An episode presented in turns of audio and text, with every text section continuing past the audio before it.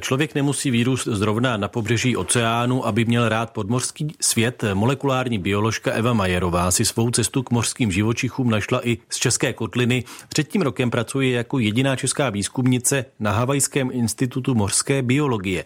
Své znalosti načerpané v jihomoravské kolébce genetiky, tedy v Brně, teď uplatňuje při hledání genů zodpovědných za odolnost korálů vůči nepřízni prostředí. V dalším díle vědeckého dobrodružství z Havaje se redaktorka Martina Pouchlá díkvala Evě Podruce přímo v laboratořích kousek od korálových kolonií.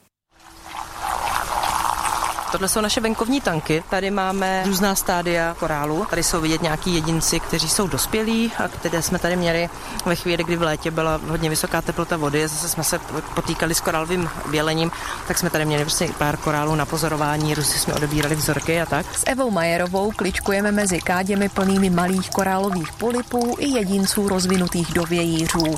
Její práce spočívá především v naplánovaných pokusech, které pečlivě vyhodnocuje. Když si šáhneš, tak tady ta voda je teplá, tady voda je studená, že je to opravdu velký rozdíl, že tohle je voda, která je teďka v tuhle chvíli přirozeně v zálivu a tady vystavují korály teplotnímu šoku a jak se můžeš podívat, tak tenhle korál už je úplně bílý. U kádí nebo na otevřeném moři tráví Eva minimum času. Většinou je k vidění v laboratoři při analýzách. Kousek od kolegyně z Brazílie Mariany Souzy. Dělám extrakce DNA. Abych zjistila, co za mikroskopickou řasu žije uvnitř buněk korálu, musím ji určit podle jejího DNA. Řasy žijí s korály v symbioze a dodávají jim potřebnou energii. Mariana se zaměřuje na to, které uvnitř zabydlené druhy jim pomáhají čelit nepříznivým podmínkám v moři. Jak to, že je korál rezistentní? Je to kvůli řasám nebo genům? Na tyhle otázky se snažíme odpovědět. Zatímco Mariana se na problém dívá fikologicky, Eva se zaměřuje na genetickou a mikrobuněčnou úroveň. Stejně jako Mariana extrahuje i Eva na podobných přístrojích DNA. Nikoliv však řas, ale samotných korálů. Zkoumá, jak se tato DNA mění při případné intervenci a má první dílčí úspěchy. Mně se podařilo objevit jeden z těch antioxidantů, který právě má zvýšenou aktivitu ve chvíli, kdy korál připravím na teplotní stres a pak korál má pak zvýšenou aktivitu toho jednoho konkrétního antioxidantu, což je poměrně důležitá indicie, která nám ukazuje, že to by mohla být ta první věc, kterou se ten korál chrání právě před tím teplotním stresem. Objevený antioxidant je přítomný u všech korálů. Rezistentnější korály jej mají aktivnější. Evina hypotéza je, že za aktivitu může zvýšená tvorba této látky. To by byla dobrá zpráva, protože antioxidanty se dají dodávat korálům i zvenčí. Máme už pionýrské experimenty, které ukazují, že když nějaký antioxidant zvenčí tomu korálu dodáme, tak ten korál potom nevybledne tak rychle.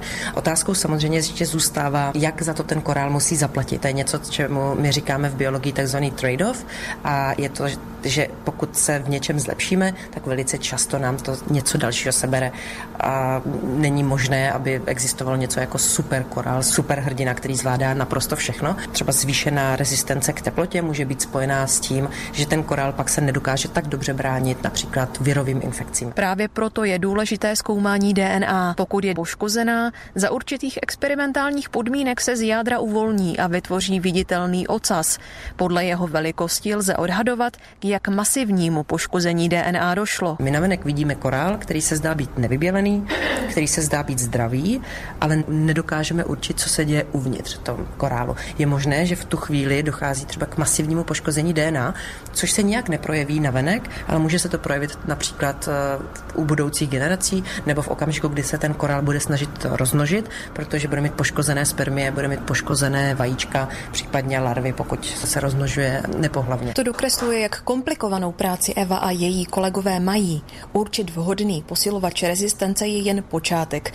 Najít vhodný způsob, jak jej u korálu zangažovat a neuškodit mu, je další práce, která se může protáhnout až na několik let. V zítřejším pokračování seriálu se vydáme za korály pod hladinu moře a popíšeme si, co znamená molekulární 3D kartografie. Je Martina Pouchlá, Český rozhlas Plus.